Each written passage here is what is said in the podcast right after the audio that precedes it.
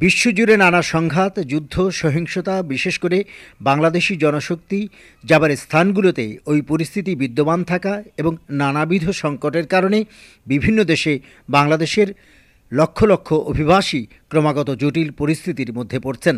মৃত্যু আর মৃত্যু ঝুঁকি মাথায় নিয়ে সমুদ্রপথে বিদেশ যাত্রার মতো ভয়াবহ, ভয়ঙ্কর পরিস্থিতিও সৃষ্টি হয়েছে সাম্প্রতিক বছরগুলোতে। আবার যারা অভিবাসন প্রত্যাশী, তারাও এসব কারণে রয়েছেন নানা শঙ্কার মধ্যে।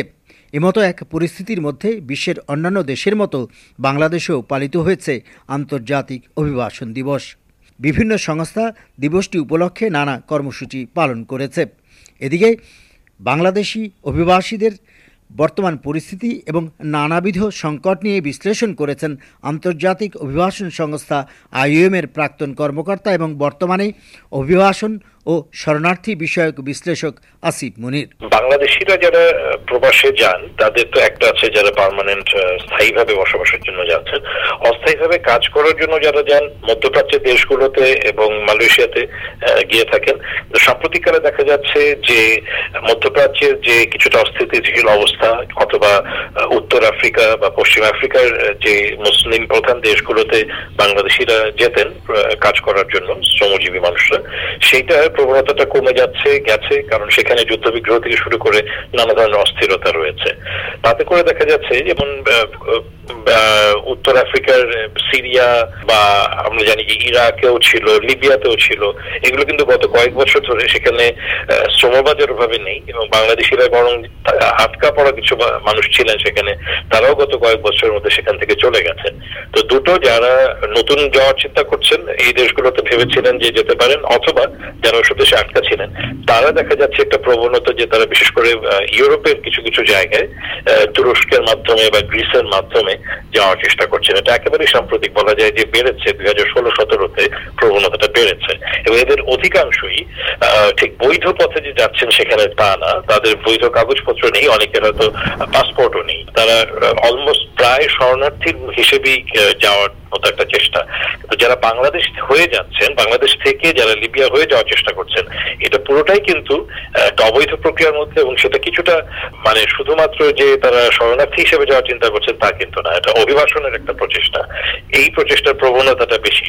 একদিকে আমরা যখন দেখছি যে ইউরোপে নানা ধরনের অভিবাসী বিষয়ক টানা পড়ে চলছে, সেখানে বাংলাদেশিদের ওখানে যাওয়া প্রবণতাটি এটা ভবিষ্যতের জন্য খুব একটা সুফল বয়ে আনবে না। যে দেশগুলো বলতে আসলে আমাদের গালফ স্টেটের মধ্যে আমরা যদি একটা ধরি যে মানে সৌদি আরবে তো আমাদের বেশিরভাগ মানুষ যায়, কিন্তু এর বাইরেও সংযুক্ত আরব আমিরাত কুয়েত, কাতার এগুলোতে কিছু ছিল। কাতারে সাম্প্রতিককালে কিছু আছে, যেহেতু সেখানে কাতারে বিশ্বকাপের প্রস্তুতি পর্বের জন্য তাদের কিছু শ্রমজীবী দরকার। কিন্তু সেখানে সবসময় তারা নিয়মতান্ত্রিক ভাবে সেখানে কাজ পাচ্ছেন না বা তাদের যা বেতন হওয়ার কথা বা থাকার সুবিধা সেগুলো কিছু সমস্যা আছে। এটা আন্তর্জাতিক শ্রম সংস্থাও কিছুটা ব্যাপারে তাদের কিছু পরামর্শ দিয়েছে বা একটু তাদের কনসার্ন শো করেছে। আর এর বাইরে মালয়েশিয়াতে যেটা হয়েছে যে মালয়েশিয়াতে যারা আগে থেকেই কোনো কারণে তাদের কাগজপত্র ঠিক নেই বলে তারা ওখানকার নিয়ম অনুযায়ী অবৈধ হয়ে গিয়েছেন, তাদেরকে একটা নিয়মের আওতায় আনার একটা প্রক্রিয়া কিন্তু শুরু হয়েছিল। কিন্তু সেটা যথেষ্ট বিলম্বিত হয়েছে এবং সেখানে যারা আছেন তারা আশঙ্কা করছেন যে একত্রিশে ডিসেম্বরের পরে তাদের উপরে আরও বিভিন্ন রকম চাপ আসতে পারে তাদেরকে দেশে ফেরত পাঠিয়ে দেওয়ার ব্যাপারে।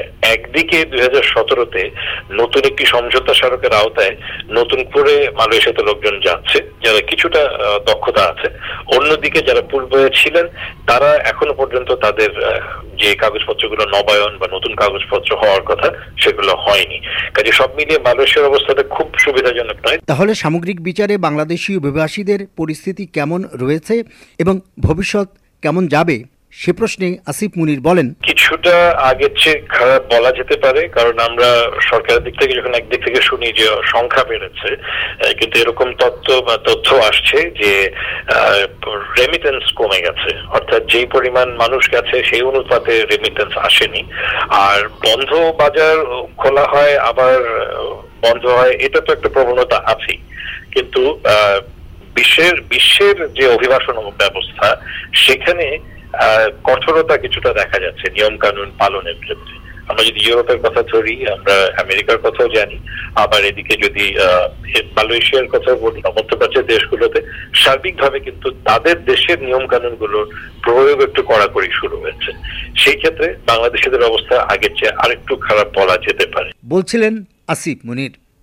বিশেষজ্ঞগণ মনে করছেন, বিদেশে সীমাহীন ঝুঁকি আর সংকট মোকাবেলা করে যারা বৈদেশিক মুদ্রা অর্জন করে বাংলাদেশের সামগ্রিক অর্থনীতিতে অসামান্য অবদান রাখছেন, তাদের প্রতি সরকারসহ সবারই আরও মনোযোগী হওয়া উচিত। Amir Khasru voice of America Dhaka.